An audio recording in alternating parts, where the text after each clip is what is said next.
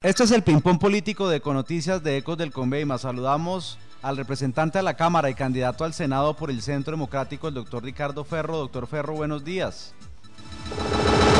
buenos días. Un saludo muy especial para usted, para el equipo de trabajo y para todos los oyentes de Ecos del Conveima a esta hora de la mañana. Usted fue el autor de la ley de vacunas gratis contra el COVID-19. En este momento ya se han aplicado más de 70 millones de vacunas gratis en Colombia. ¿Cuál es el balance al respecto? Bueno, Juan Pablo, pues para mí es muy satisfactorio ver cómo no solamente se han aplicado 70 millones de vacunas en Colombia, sino que se han aplicado 70 millones de vacunas gratis. Ningún colombiano ha tenido que pagar un solo peso para vacunarse contra el COVID-19. Pero adicionalmente a eso, Juan Pablo, eh, muy contento porque ya esta semana los niños volvieron a clases de manera presencial. Sin lugar a dudas, los más castigados con la pandemia fueron los niños, que durante casi dos años tuvieron que recibir clases de manera remota. No pudieron compartir con sus compañeritos de colegio, no pudieron salir a recreo y jugar con sus amiguitos, no pudieron practicar un deporte de manera colectiva.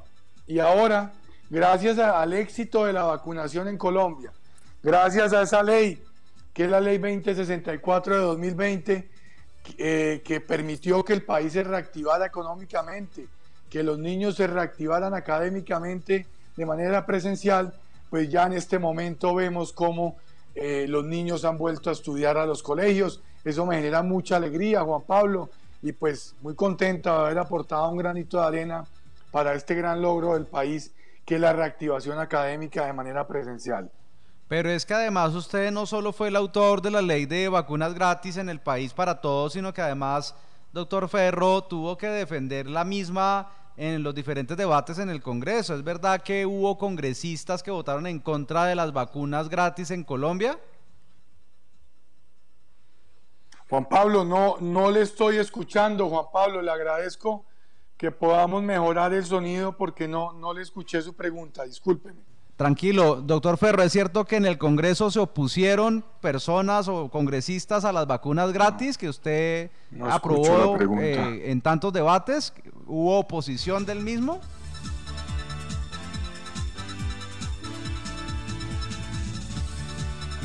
Doctor Ferro, ¿hubo oposición en el Congreso? ¿Quiénes votaron en contra y por qué? Votaron en contra de que la ley de vacunas fuera gratis en nuestro país Recuerdo perfectamente cómo me tocó enfrentar en un debate a Gustavo Bolívar, porque Gustavo Bolívar quería que cobráramos por la vacuna. Y me tocó explicar que en un país como Colombia, donde más del 50% de la fuerza laboral está en la informalidad, no podía eh, eh, cobrársele la vacuna a una persona que ni siquiera tenía con qué hacer un mercado, mucho menos con qué comprar una vacuna para aplicársela y para salvar su vida.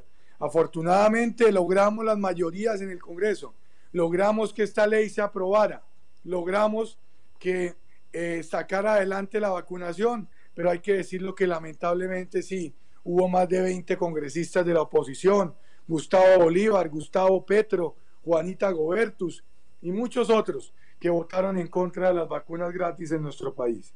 ¿Es factible que debamos seguir vacunándonos contra el COVID o sus variantes.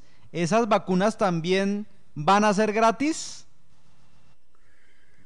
Por supuesto que sí, Juan Pablo. La ley 2064, que es la ley de mi autoría, la ley que permite que las vacunas sean gratis en Colombia, estableció que tanto la primera dosis como la segunda dosis, la dosis de refuerzo y todas las dosis que se necesiten, todas las vacunas que se necesiten para enfrentar al COVID o cualquier pandemia que decrete la Organización Mundial de la Salud serán gratis en nuestro país.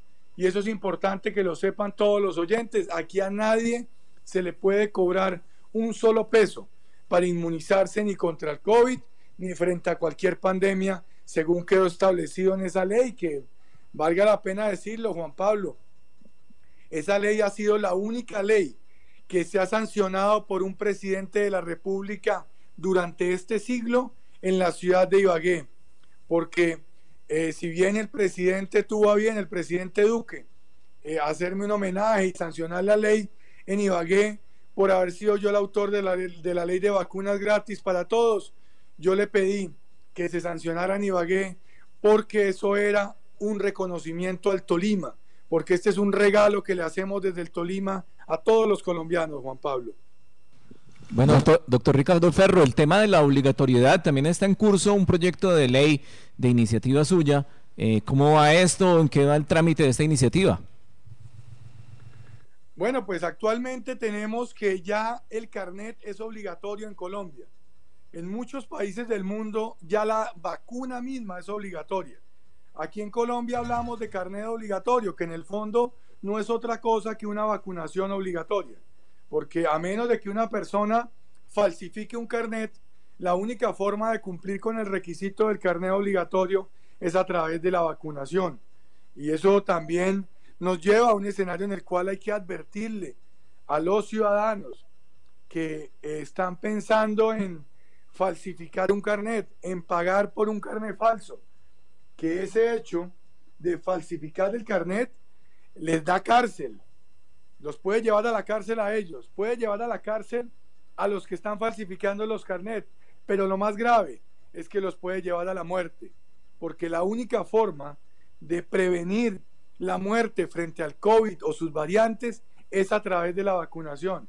Entonces, no lo hagan solamente por las sanciones de tipo penal, háganlo por su vida y háganlo por la vida de sus seres queridos. Hay que vacunarse y hay que hacerlo cuanto antes, más ahora que los niños volvieron a los colegios, qué importante que los padres de familia se vacunen, qué importante que vacunen a sus hijos, que los profesores se vacunen, que todos podamos estar, estar vacunados para que no se arriesguen vidas. Por último, doctor Ricardo Ferro, candidato al Senado de la República por el Centro Democrático, ¿usted y su familia ya se vacunaron? Por supuesto que sí, Juan Pablo. El ejemplo empieza por casa. Yo estoy absolutamente seguro y convencido de que lo que han expresado los científicos más importantes del mundo, y es que la única forma de prevenir o de, o de, o de no arriesgar la vida frente al COVID o sus variantes es vacunándonos. Y por lo mismo, tanto mi familia como yo mismo ya estamos vacunados, eh, gracias a Dios. Y hombre, y, y si bien la vacuna es necesaria también hay que hacerle una cuñita al tema de las medidas de autocuidado, porque es importante que la gente entienda que hay que seguirse lavando las manos permanentemente, usando tapabocas y manteniendo el aislamiento eh, preventivo, el aislamiento social para poder garantizar el distanciamiento social, para poder garantizar que podamos complementar la vacunación. Doctor Ferro, muchas gracias por estar con nosotros en Eco Noticias. Volveremos a hablar pronto. Un abrazo. Muchas gracias, Juan Pablo. Un saludo para usted, para la mesa de trabajo.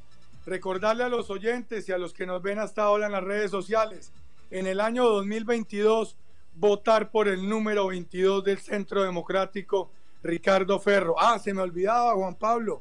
Ayer tuve la posibilidad de interactuar con una persona del departamento del Meta, un, ex magistrado del departamento del Meta, y me, me pidió el favor que le enviara un saludo muy especial a usted, a su señor padre, a quien recuerdan mucho en el departamento del Meta, porque allá estuvo su padre eh, hace muchos años, eh, precisamente eh, con una emisora que tenía la familia Pava en este departamento y recuerdan mucho a don Arnulfo Sánchez, allí en el departamento del Meta. Me pidió que, le diera un saludo muy especial. Eh, eh, aprovecho para darlo, Juan Pablo. Muchísimas gracias, doctor Ferro. En efecto, mi padre fue cofundador de la cadena Super cuando don Jaime Pava montó su primera emisora en Colombia, que se denominó La Poderosa, La Voz del Llano. Fundó el noticiero del Llano que hoy todavía dirige para el Internet y otras emisoras en FM regionales de este departamento hermoso de donde es mi madre, eh, el noticiero del llano Alcides Ignacio Jauregui. Un abrazo, doctor Ferro.